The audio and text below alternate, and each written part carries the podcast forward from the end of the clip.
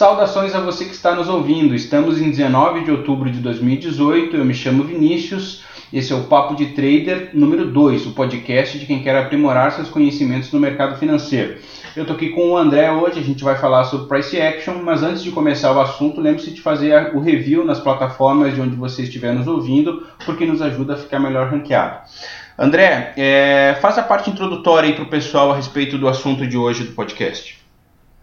Tá, hoje a gente vai falar de Price Action, estrutura de preço, e pode ter vários formatos, né? Pode ser o renko, pode ser as velas, né? Os candles, pode ser só preço de fechamento, pode ser o modo americano, que é um risco só, mas que inclui todas as informações da vela, só que eu não gosto, mas o pessoal da antiga usa muito ele. E a gente vai falar sobre todas essas formas de preço e como é importante isso. Essas formações de preço, porque essas formações de preço do Price Action é que está basicamente em quase 90% dos sistemas de trade automático, que os cálculos incluem nesse Price Action. Então, por exemplo, todo Price Action tem a informação básica, né? Não todo, porque a linha de fechamento só tem o preço de fechamento, e o renko só tem a abertura e fechamento. Mas os outros, o que é mais importante é você pegar... A gente vai falar principalmente de candle hoje. Então, o candle, ele tem a mínima, a máxima, a abertura e o fechamento do preço. E dentro desse preço, você vai ter vários times frames, né, vários tempos. Dentro disso, todos os cálculos matemáticos são feitos usando esses parâmetros. Então, eu tenho um Excel que me dá eu tenho um modelo de Excel que me dá as estatísticas para mim operar no dia seguinte. Então é sempre usando essas formas. E a gente vai falar também Price Action, incluindo as velas, né? Quais que são as formações de velas, etc. É basicamente isso. E a importância do Price Action é para vocês que estão ouvindo a gente entender estrutura de mercado. Porque a estrutura de mercado é muito mais importante do que todas aquelas telinhas que vocês veem com indicador, MACD, média móvel, todo o resto. Bollinger, etc. O mais importante é você entender a estrutura de mercado. Quando você entende a estrutura de mercado, fica muito mais fácil. Tu falaste a respeito do teu Excel e que a estrutura de visualização da ação do preço por intermédio do candle tem essas 4 informações. Quando tu vai fazer o teu Excel, as informações que tu joga lá dentro, tu usa essas 4 informações do candle para conseguir identificar as informações que tu precisa para operar, ou tu usa só abertura e fechamento? Como é que funciona isso? Eu uso todas. Por exemplo, para vocês entenderem, o único indicador que eu acho que serve para alguma coisa é o estocástico. E o estocástico, ele é baseado sempre na mínima, máxima, abertura e fechamento. Então, o cálculo estocástico passa por aí. Na verdade, ele pega só o fechamento, mínima e máxima. Mas o estocástico é basicamente esse cálculo. E, por exemplo, se você for para canal, né, quebra de canal, ele vai incluir cálculos de mínima, máxima, abertura e fechamento. Fica um pouco mais complexo agora, porque inclui... Você vai ter que olhar em vários períodos, né? Você não vai olhar um price action de um período, você vai olhar de vários períodos para fazer um canal. Mas sim, eu sempre olho todas as informações, mínima, máxima, abertura e fechamento, porque as fórmulas vão gerar sobre elas. A fórmula do estocástico em si, se as pessoas olharem, elas vão ver que a fórmula do Excel é simplesmente, do estocástico é fechamento, mínimo e máximo. Com exceção do estocástico e de talvez um ou outro indicador que tu utiliza, e eu sei que tu já falou a respeito disso no último podcast, mas eu acho que vale a pena a gente pincelar de novo, para as pessoas entenderem por que tu é contra a utilização de indicadores. Qual que é a questão que pega aí? O que principalmente pega é o seguinte, ele é subjetivo. Aí você fala, mas você falou do estocástico, eu também acho o estocástico subjetivo. O problema é que quando você entende a equação matemática dele, eu acredito muito no Donchian, que é a formação de canais, que vem lá dos turtles, né, dos tartarugas, né, os traders tartarugas da década de 80, que foi eu vou contar uma historinha aqui, que foi um evento, dois traders muito renomados fizeram uma aposta. A lenda diz que foi de $1, mas eles investiram muito dinheiro nisso, de que qualquer pessoa conseguiria ser um trader. E a teoria deles todas, o que eles ensinaram para esses traders, era o Donchian, que era a quebra de... Na quebra de 50 você compra, na quebra de 20, se for contra você, você sai da operação. E é fantástico, assim, e ganharam bastante dinheiro. Enfim, eu até me perdi, o que a gente estava falando? A respeito do porquê não usar indicadores. Então, os indicadores, eles são subjetivos. Então, toda vez que você coloca uma média móvel, ela vai funcionar em algum determinado período e não em outros. E a mesma coisa para tudo. O estocástico é a mesma coisa. O problema, a grande vantagem que eu vejo do estocástico é que, além dele pegar todas as três informações, né, mínima, máxima e fechamento, ele te dá um excelente estado de momento do mercado. Porque o mercado ele funciona com três informações. Todo o meu modelo de Excel funciona nisso. É momento, tendência e volatilidade. O que você em casa tem que entender são essas três coisas. E as três são muito complexas. O que o Price Action ajuda, ele ajuda você tirar um pouco da subjetividade do mercado, que são os indicadores. Então ele vai tirar os indicadores e vai te dar mais realidade do mercado. Essa é a vantagem do Price Action. Ele fica mais objetivo. O que acontece? Quando você coloca o estocástico, que é o único que eu acredito, o único indicador que eu uso, além, porque eu não acho ATR, né, que é o indicador de volatilidade, eu não acho que é indicador, né? Porque aquilo é um cálculo básico de quanto que um preço moveu em determinado período. Ele está te dando informações do mercado, né? Diferente de tu basear a tua operação em cima de um indicador. Isso, ele não é um indicador. Para mim, ele só dá uma informação de quanto uma vela, um preço moveu. O estocástico eu acho que é um indicador. Média móvel, indicador, etc. Para resumir, para mim é isso. O estocástico, ele, dentro dos testes que eu já usei, dentro do que eu já me informei, ele é a única coisa mais próxima de funcionar. Se eu uso ele, dou relevância para ele, a minha relevância que eu dou para ele não passa de 20%. A minha trade não se baseia no estocástico. O estocástico é só uma pequeno ajuste. Ele ajuda. É uma forma de validar, talvez, aquilo que tu já está acreditando, dar uma olhada no estocástico para ver se bate com o que tu já fez. Exatamente.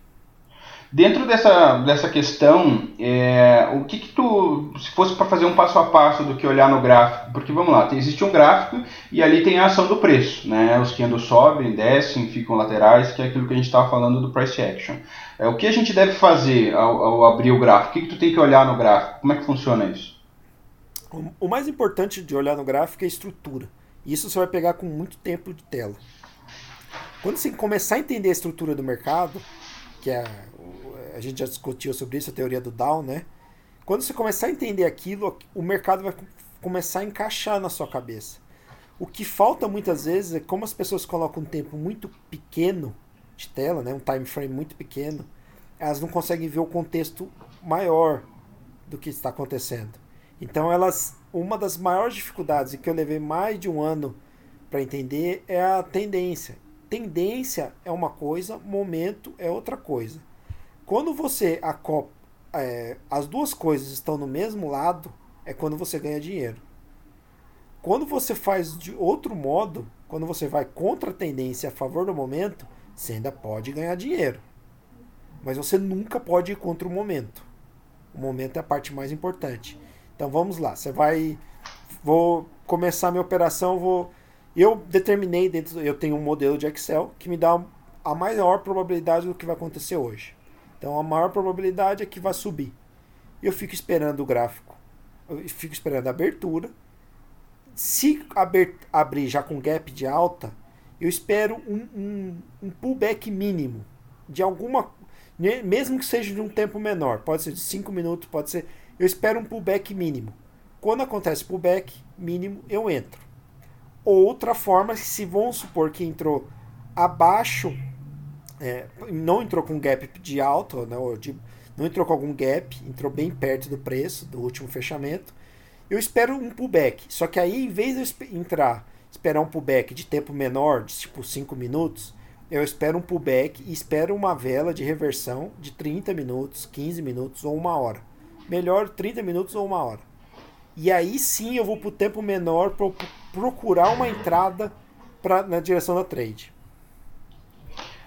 Qual que é a diferença de tendência e momento? Explica um pouco pra gente isso, porque na minha cabeça, né, achar uma tendência simplesmente, numa visão de leigo, né, são topos e fundos descendentes, o mercado está para baixo, topos e fundos descendentes, o mercado está para cima. Qual que é essa diferença de tendência e momento e como que a gente identifica isso? Então, a tendência e o momento é a mesma coisa, a única diferença é como elas se encaixam. Teoricamente, o momento seria uma tendência de tempo menor. Então, por exemplo, você está com um preço subindo e ele subiu 3%. E ele pode cair 1%. E nessa queda de 1% não significa que a tendência inverteu. A tendência continua de alta. Só que ele está com um momento de baixa. E aí você pode, e a gente está falando isso numa porcentagem menor, você pode puxar isso para um gráfico diário, semanal. Você puxa para um gráfico semanal com velas de uma semana. Aí você vai ver que subiu 15%. Quando cai 3%, 5%, aquilo ali é um pullback. É um pullback semanal, de vários dias. Mas ele continua sendo um pullback. Então, aquele pullback de 5% num gráfico de 15%, de que subiu 10%, 15%, ele ainda continua sendo um momento. Ele é um momento em relação à semana. Então, quando a gente fala...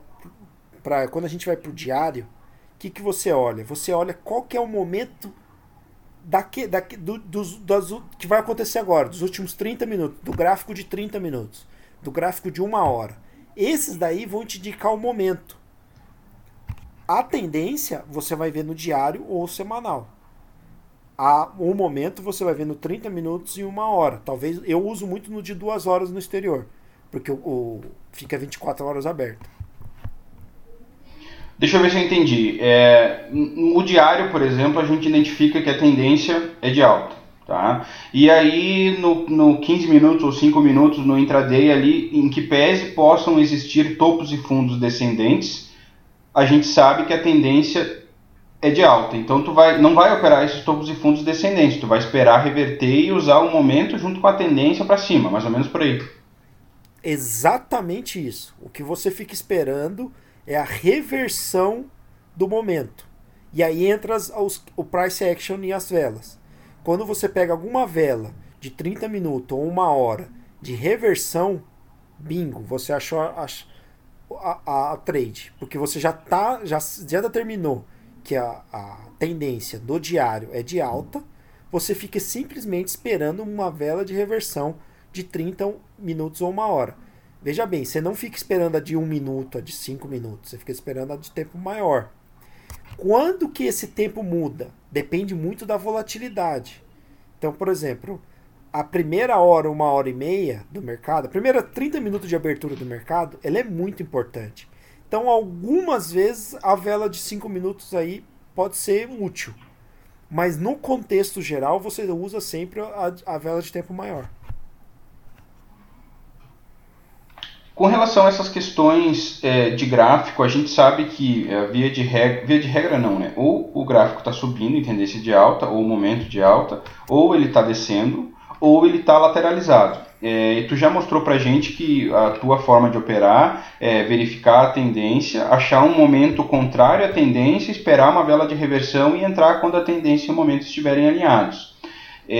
Mas a gente sabe que não existe só uma forma de operar. Como é que funciona essa questão de operar em tendência de alta, em tendência de baixa? Dá para operar com o mercado lateralizado? Existe uma melhor forma de operar para quem está começando? Como é que tu vê essa questão do mercado tá em alta, tá em baixa ou tá lateralizado para operar? Então, eu acho muito difícil operar dos dois lados.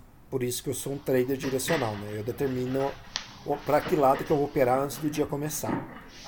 Se for uma máquina, se você colocar programar trade, você vai. Aí é perfeito. Você coloca deixa dois programas rodando, um para subir e um para cair.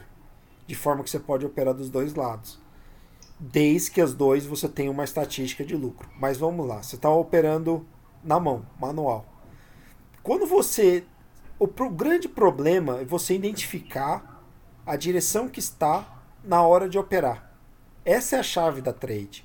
É você conseguir determinar se está caindo, está subindo ou está de lado. E você não sabe, você não tem certeza nenhuma no mercado. Você vai ter que ter uma probabilidade, uma estatística. E aí você começa a criar estatística. Por isso que a quebra da primeira hora, da primeira meia hora é tão importante, porque existe uma estatística lucrativa nisso, nessa trade. Então, o que você pode procurar fazer? O mais difícil é você identificar se está de lado. O de lado você identifica quando você juntar vários topos e fundos que estão juntos. Eles podem correr juntos por muito tempo. Algumas, quando você olha num gráfico tempo maior, tem algumas vezes, em alguns momentos, fica-se vários dias correndo no mesmo canal o preço. É essa a forma que você vai conseguir identificar, mas não é num gráfico de 5 minutos. Para mim não existe assim, e claro que existe um canal de 5 minutos. Só que esse canal de 5 minutos ou de 1 minuto, se você olhar numa vela de 30 minutos, ele está simplesmente consolidando e vai seguir. Lembra sempre, o preço tende a ir na mesma direção que estava vindo. Isso é uma regra muito importante. Então, se o preço vem caindo, a tendência é que ele continue caindo. A não ser que a tendência de tempo maior indique o contrário. E aí que é onde eu entro. Eu entro na jogada que eu fico esperando uma operação em direção à tendência. Mas, de via de regra, se o momento está caindo, o preço tende a continuar caindo. Principalmente se estiver na direção da tendência. Aí o preço vai ser... Ele pode ficar em canal, mas a única coisa que você, como trader, tem que ficar fazendo é esperar o preço subir perto do topo e vender novamente. Ah, mas ele pode ficar no canal. Ele pode ficar o dia inteiro no canal. Se ele ficar o dia inteiro no canal, a vela vai terminar a vela num doge, numa assim, que ficou de lado, o preço não moveu. Só que no dia seguinte, se você conseguir terminar, fechar a tua operação, sair sem fechar a tua operação, você continua na trade do modo correto. Porque você entrou, se você estava operando numa tendência de baixa, com um momento de baixa, e você entrou no topo desse canal, você está com um stop muito próximo do máximo do dia. Então você pode dormir vendido. Você tem o risco de quebrar o... Tem, mas a probabilidade é que continue é muito grande, que você está a favor das duas coisas, da tendência e do momento. A diferença é assim, a maior diferença é você identificar. Está em canal, está em tendência de alta ou baixa. Eu não acredito nas médias móveis, né, nos outros indicadores. É muito mais importante você traçar um risco numa tela do que você ter médias correndo pela tela. E aí o price action, o price action ele serve com duas formas, como filtro e como o pente fino para entrada. Então você pode usar ele num tempo maior como filtro e como pente fino para entrar na trade. Porque eu gosto de colocar meu stop imediatamente abaixo da vela. É a vela de 5 minutos. Uma vela de tempo menor, pode ser até de 1 minuto. Imediatamente abaixo, porque eu gosto de arriscar o mínimo possível.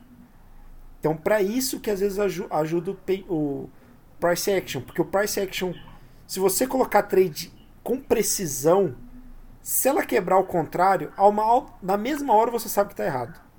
Aí você sai fora da trade. Quando tu diz imediatamente abaixo, é o preço que bateu ali vai ser ali teu stop. Exatamente. Então, por exemplo...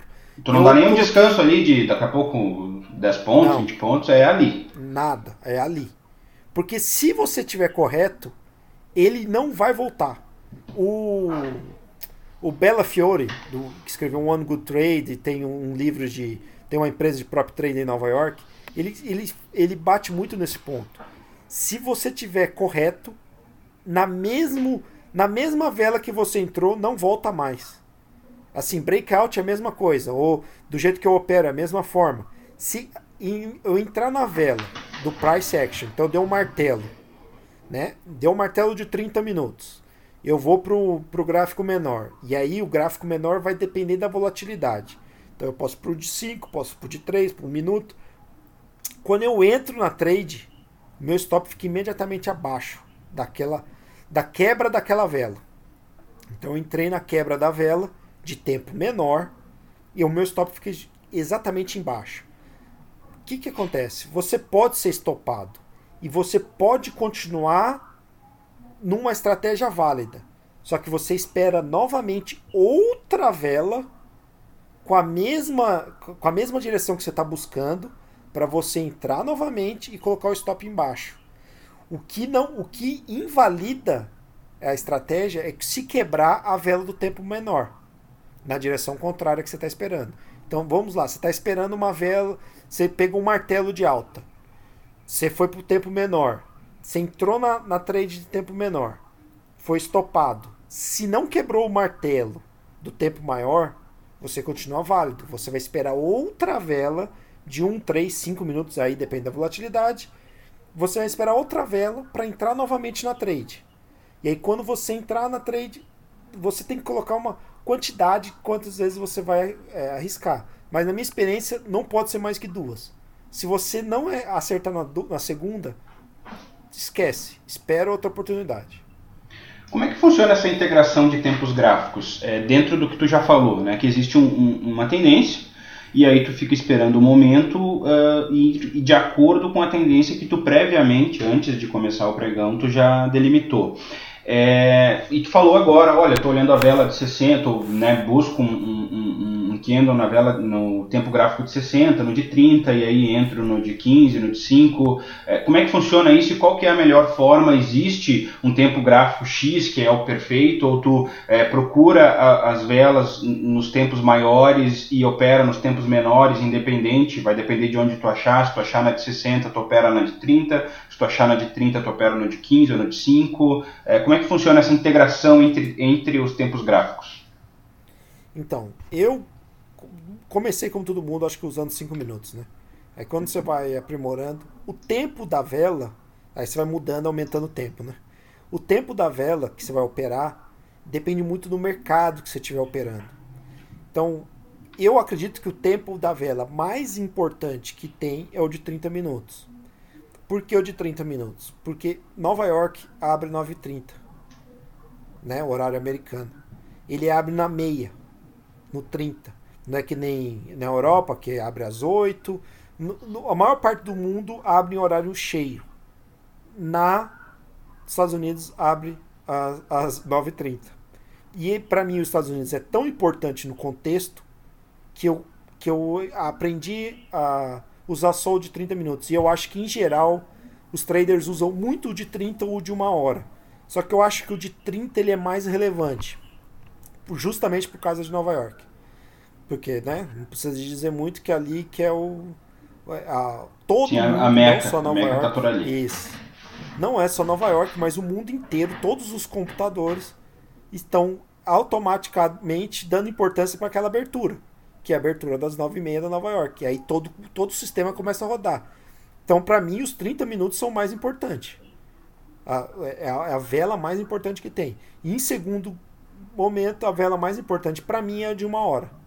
Então, é basicamente isso que eu uso. O tempo, as diferenças de tempos, existe muita coisa em trade que é múltiplos de 3.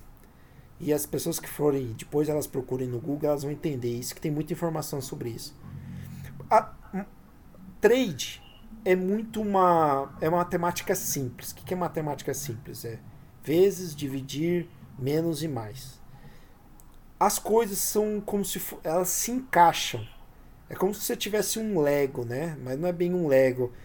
Acho que chama Tetris, o jogo, aquele jogo de... tem uma lógica, né? Tudo tem uma lógica.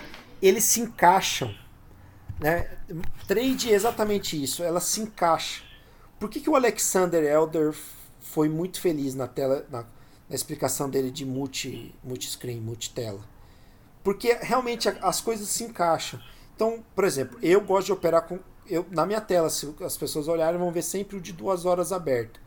Mas só por causa que é 24 horas o mercado lá fora. Então eu prefiro olhar no de 2 horas, porque é mais nítido de você ver tendência e momento. Você consegue enxergar os dois num gráfico de 2 horas. Se você colocar um gráfico de 30 minutos, muitas vezes você só enxerga o momento. E aí você perde a tendência. Então eu achei que o de 2 horas é um melhor mix. Mas no Brasil não vai funcionar, porque não é 24 horas. Então aqui você vai ter que, olhar a tendência num diário e colocar no 30 minutos para você olhar o momento. Então a vantagem da multitela é exatamente isso, para você conseguir acoplar o que é tendência e o que é momento. Lembrando, o momento é, é a mesma coisa que tendência, só que está acontecendo num tempo menor. E a tendência é basicamente isso. A multitela serve para isso, para você conseguir enxergar o mercado de forma mais ampla, da tendência e momento. Quais são os principais candles de continuidade e reversão? Continuidade para mim é qualquer... eu nem dou importância. Os de reversão é martelo, estrela cadente, né, que fala? Estrela cadente, arami, engulfing. Só vou fazer uma... Engulfing, para mim, ele tem que quebrar dos dois lados. Senão não é engulfing. Não adianta ter uma vela grande. Para mim, ele tem que quebrar para cima e para baixo. Aí ele é um engulfing. Marobuso, e Marobuso, para mim, pode ter um pouco de sombra dos dois lados.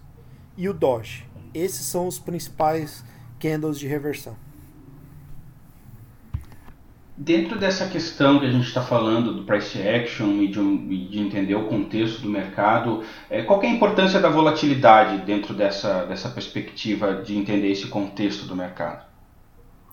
O trader não opera um produto, ele opera a volatilidade.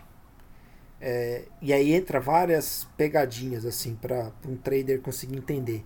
Por exemplo, eu tenho certeza que quando você começou a operar, você queria passar meio-dia, você queria continuar operando. Ah, opera o dia inteiro, né? Tu faz 213 operação durante o dia quando tu começa a operar. Exatamente. E aí que é uma das coisas mais importantes. Vamos supor que o Bovespa, ele movimenta em média, depende de cada época, cada ano, etc., mais ou menos 1.500 pontos. Só que 1.000 pontos, com certeza, são movimentados entre 8 da manhã e meio-dia. E por que é 8 da manhã e meio-dia? Porque é o horário que os dois principais centros financeiros do mundo estão abertos ao mesmo tempo, que é Europa, Estados Unidos e Europa. Os dois estão abertos ao mesmo tempo. A Europa está indo para o fechamento e Estados Unidos está abrindo. Por isso que esse horário é tão importante na Bolsa brasileira. E na Bolsa do mundo inteiro é a mesma coisa, só que na Europa muda um pouco. O horário da tarde na Europa é mais importante, porque abriu a Bolsa Americana. Mas ao horário que está concentrado 70%, 80% da volatilidade do dia, e o trader opera isso, não adianta você ir operar tarde e o preço movimentar 400 pontos. Você vai colocar risco de 100 pontos, 150 pontos na sua trade, para ficar lá angustiado, porque não existe só o risco de capital financeiro. Tem alguns autores, eu não vou lembrar o nome, que falam de risco, desgaste emocional. Então, quando você coloca uma trade que você sabe que, em média, da meio-dia, 6 da tarde, em média, eles movimentam menos de 20% a 30% da movimentação diária. Ah, mas André, uma vez ou outra... Sim, 2 dias por mês movimenta mais. Os outros 20 dias movimenta 20% a 30% do diário. Nesses 20%, 30%, para que você vai ficar desgastando em frente à tela? Vai treinar, vai fazer treino no modelos no Excel.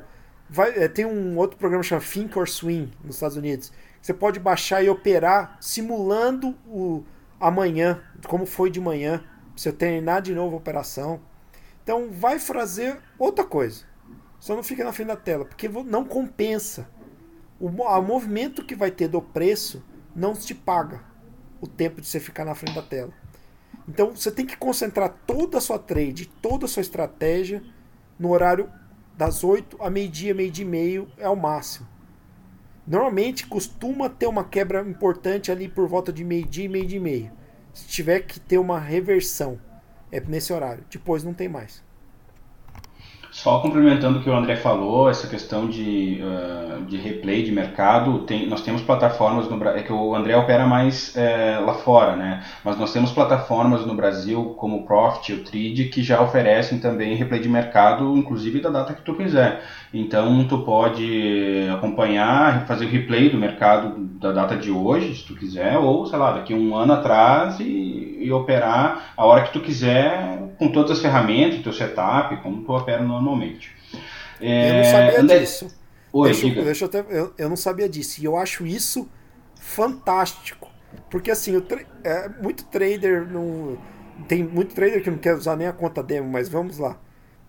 O replay é fantástico, porque existe uns. Eu vou esquecer o nome do trader ou do local que eu li. Que falou o seguinte: eu posso te falar para você hoje o que vai acontecer. Então eu vou falar, hoje vai subir. É muito difícil você ganhar dinheiro mesmo sabendo o que vai acontecer. Porque existe uma coisa chamada risco-retorno. Não adianta você clicar e simplesmente comprar. Vou fazer um parênteses aqui. Aconteceu logo depois da eleição, na segunda-feira.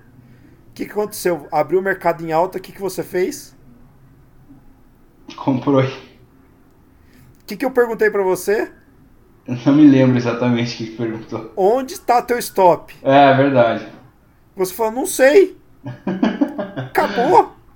É verdade. Acabou a trade ali. E tinha um gap de 2.500 pontos. Exato. Se você não sabe onde está teu stop, já começou tudo errado. E você simplesmente colocar trade, eu já vi coisas inacreditáveis. Em gráficos, assim, de dar uma explosão numa direção. Aí dá uma vela de reversão de 30 minutos e o preço despenca. E assim, a gente tá falando vou dar um exemplo. Eleição presidencial dos Estados Unidos. Na madrugada, tinha caído uns 5% na bolsa. E chegou perto de dar break, né? Que trava o mercado por algum momento, 30 minutos, uma hora. Chegou perto de dar break. Não aconteceu o break. Um pouco antes da bolsa americana abrir, deu a vela de reversão, 30 minutos. A bolsa começou a subir, terminou o dia em alta, em forte alta. Ele reverteu 5% e subiu mais 3, 4, 5%. Dependendo se era Nasdaq, Dow. Então aí as pessoas falam assim, não, mas qualquer coisa pode acontecer. Nunca fique acreditando, mas abriu com um gap de 2.500. Poderia ter dado uma vela de 30 minutos de reversão simples, e cai 5 mil. Uma das coisas que eu já estou até antevendo aqui para as pessoas, vai ter eleição presidencial. A bolsa está subindo e o dólar está caindo.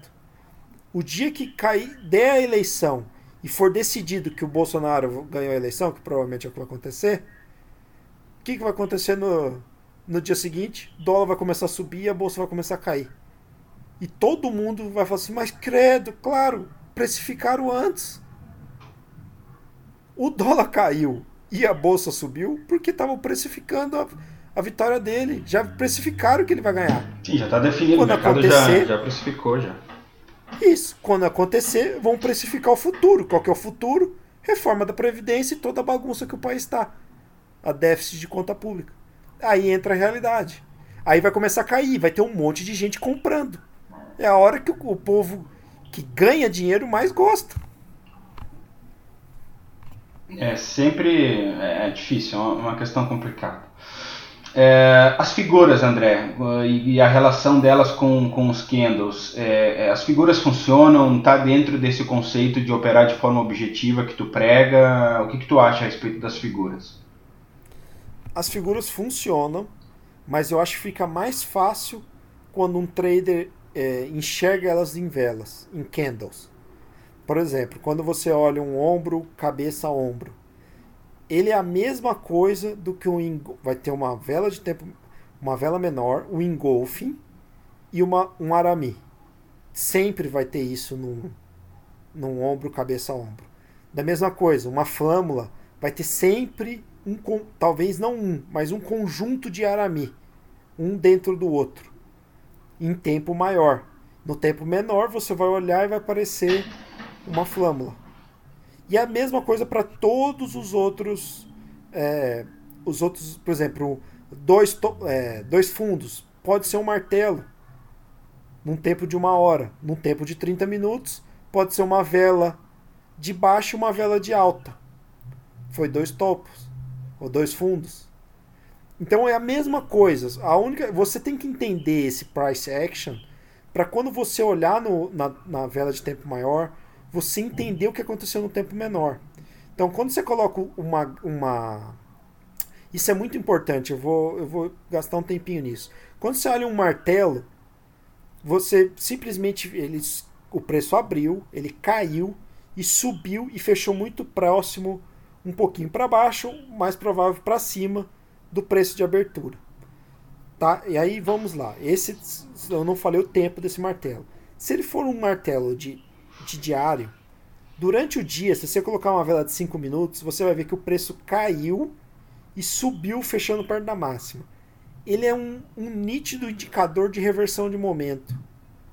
Por isso que ele é uma vela de reversão. O preço caiu, não vingou e voltou a subir. E bateu lá em cima. E isso é muito importante as pessoas entenderem. Porque quando elas olharem as velas de tempo maior, elas sabem o que aconteceu numa vela menor. Por exemplo, um Doge. O preço ficou fechado num canal e sem decisão no meio. Um Arami é a mesma coisa. O preço caiu ou subiu e depois ficou dentro daquele. Quer dizer, ele tá criando uma flâmula, ele tá criando uma indecisão, ele vai ter que estourar para algum lado.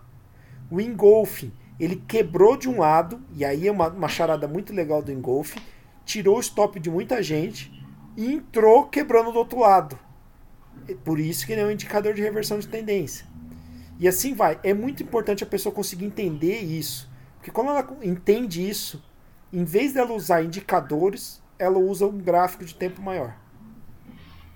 Ou seja, o resumo do que eu entendi que tu falou é que as figuras... É porque assim, vamos lá, né? O price action, o movimento do preço, ele nada mais nada menos está traduzindo do que o comportamento das pessoas que estão comprando e vendendo, né?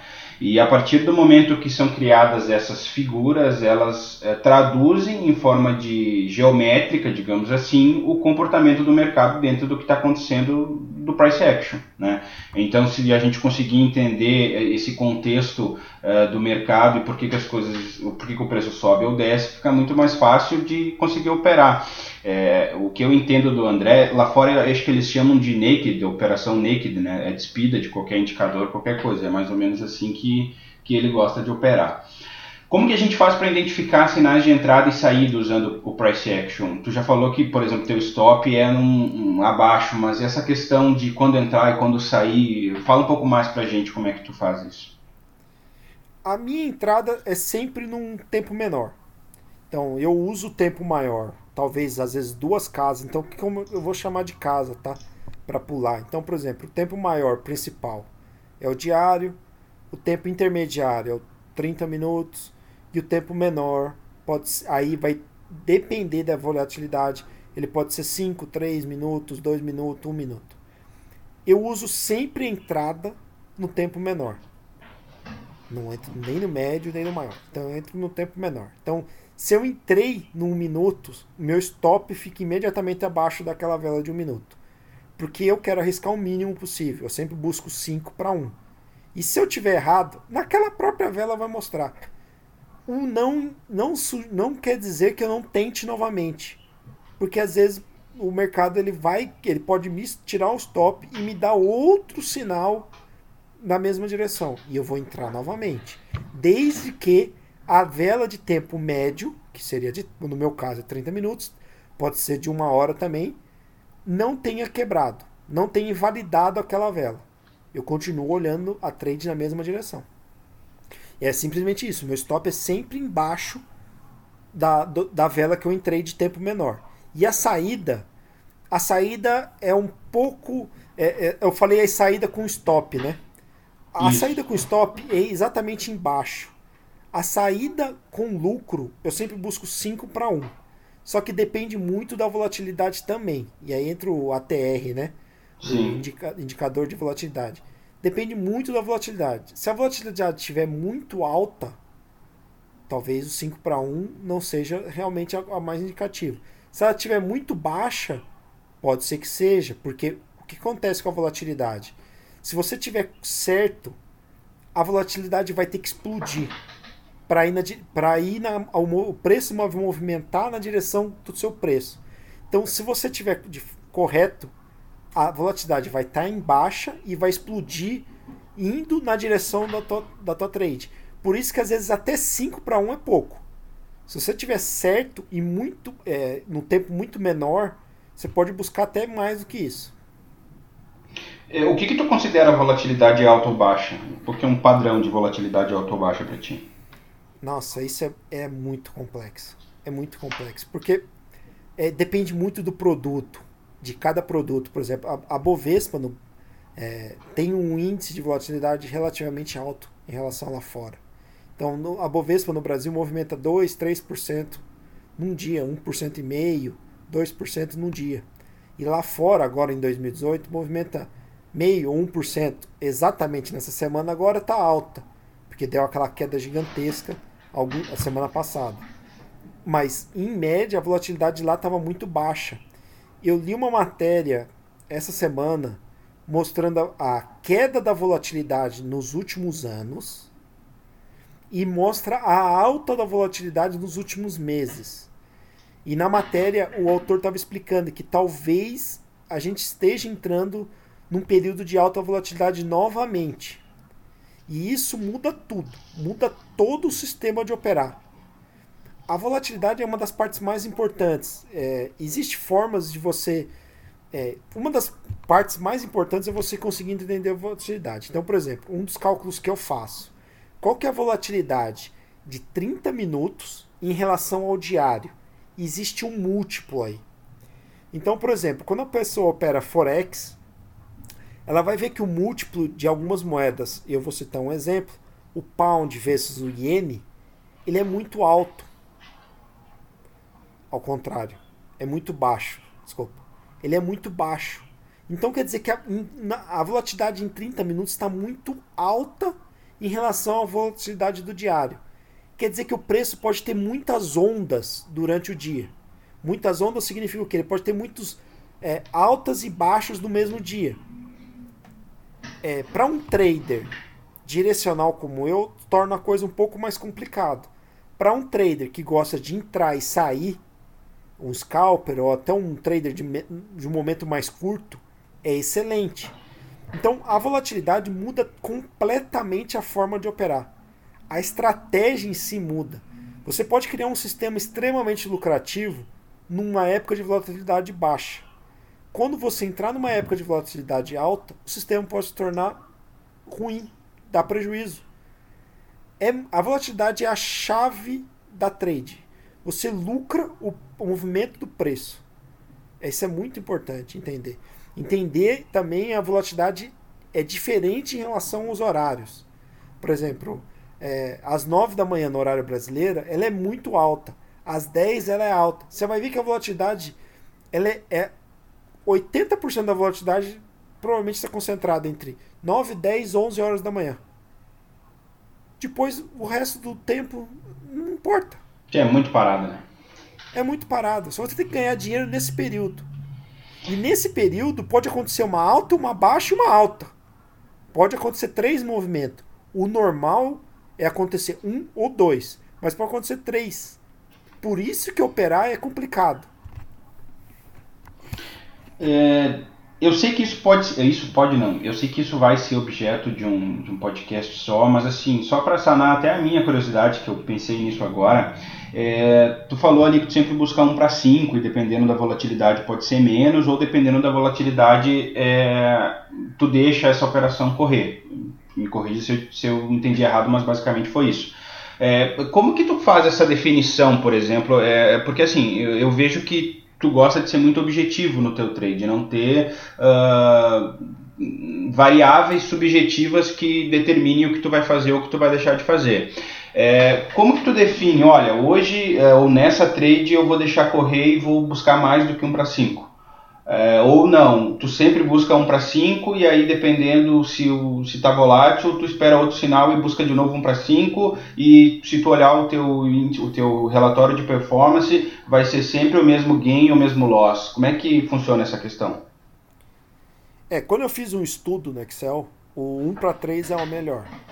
Só que como eu entendi que, né, fiz terapia, etc, para entender, porque assim, a gente sempre, existe várias formas na nossa biologia que a gente procura um pássaro na mão do que 2 voando, né? Então, mas matematicamente falando, o melhor é 3. Como eu estava operando até então na mão, ou seja, discricionariamente, eu entendi que eu ia errar. Eu não ia colocar todas as trades no meu operacional, eu ia sempre ter erros, pequenos erros. Quando eu incluí os pequenos erros no cálculo, a melhor forma era 5 para 1. Porque quando eu estivesse na trade, eu teria o maior retorno. Mesmo que às vezes... E compensaria as vezes que eu estivesse errando. O que eu quero dizer da volatilidade é o seguinte. Quando a volatilidade estiver muito baixa, e você entrar na trade, e a volatilidade começar a subir, e o preço for na mesma direção, bingo. Aí você está na trade certa. O que você tem que fazer é que você pode fazer de várias formas. Você pode esticar a tua saída, né? Talvez até acima do 5, o que eu não gosto. O que eu acho melhor é você deixa no 5 e procure pequenos pullbacks de tempo menor. 3, 5 minutos. Pequenos pullbacks de tempo menor. E adicione a posição. Coloque mais uma posição, novamente buscando 5 para 1. Porque normalmente existe a Elliott, né, a teoria das ondas. Sim. Aquilo está correto. O problema é que tem ondas dentro de ondas, mas esse é outro assunto. O que você pode procurar fazer? Na primeira que você entrou, a volatilidade explodiu. O primeiro pullback que tiver de tempo menor, você coloque outra trade. A chance é que a primeira não tenha saído no lucro. Se você buscou 5 para 1. Se você buscou 3, provavelmente se a volatilidade explodiu, você já realizou. Se você buscar 5, não realizou na primeira. Aí vai ter o pullback, o que é doído para quem usa 5 para 1. Porque você fica acreditando que você vai sair no prejuízo depois de chegar a 3 para 1. No pullback, você entra novamente na trade. E aí, se você estiver na direção da tendência e do momento, a probabilidade de continuar é muito grande. E aí você vai ter, na próxima explosão, que seria a segunda, você vai realizar o lucro da primeira trade e vai chegar perto da segunda. Muitas vezes o que você pode fazer é, na segunda, em vez de buscar 5 para 1, buscar 3 para 1. E aí você faz. Se tiver outro pullback, coloque outra trade na mesma direção. Quando a trade estiver indo na sua direção, em vez de querer sair da trade, você tem que fazer o contrário. Você tem que querer adicionar. Existe um fator emocional aí muito grande, porque se você já está com... nesse momento, você está sentindo a sensação de que ganhou dinheiro. Se reverter, te destrói emocionalmente. Mas não quer dizer que você fez errado. Você fez o certo. Você fez o certo desde que esteja na direção da tendência e do momento. Então, toda vez que os dois estiver casado e você estiver na trade, você pode ser macho. Quando não tiver casado os dois, você tem que sair correndo. Você na minha opinião, você não deveria estar nem na operação. Espere elas casarem, estarem na mesma direção. Ah, mas talvez eu fique o dia inteiro sem operar. E daí tem o dia seguinte. Para que você vai operar no momento que você tem menor probabilidade de ganho? Você é mais arriscado? Não, você pode escolher. Você não pode escolher muita coisa no mercado. Mas você pode escolher se você opera ou não. O mercado tem todo dia, né? Exatamente, se você quer arriscar ou não. Então é melhor você operar no momento que tudo esteja a seu favor. Talvez esse seja o maior aprendizado que tenha tido nesses anos todos. é melhor você operar no momento que esteja tudo ao seu favor do que você operar todo dia, toda hora, colocar uma trade aqui toda hora. Não, isso não vai levar a nada. Leva a perder dinheiro. É, eu estava lendo hoje um trader falando que ele conhece um... Claro, a gente nunca sabe o quão é verdade ou quão é mentira, mas é falando dentro desse contexto de que tu está comentando agora, de que ele conhece um trader que opera bem pesado e que ele fica o dia inteiro olhando o gráfico. Só que ele acha dentro do setup dele 2 ou 3 operações no mês. E que ele entra para ganhar 50, 60 mil reais por operação. Mas ele só faz 2 ou 3 operações no mês. Então, claro que é algo totalmente distante para quem está começando e aquela coisa toda, mas isso mostra um pouco que a gente não precisa operar toda hora. E eu acho que quanto mais consistência, quanto mais aprendizado a gente tiver, menos a gente vai operar. Bom, eu sou um exemplo disso. Quando tu começa, tu opera 100, faz 100 trades num dia. Tu vai olhar no final do dia, tu ficou positivo e todo o teu lucro foi para corretagem, esse tipo de coisa.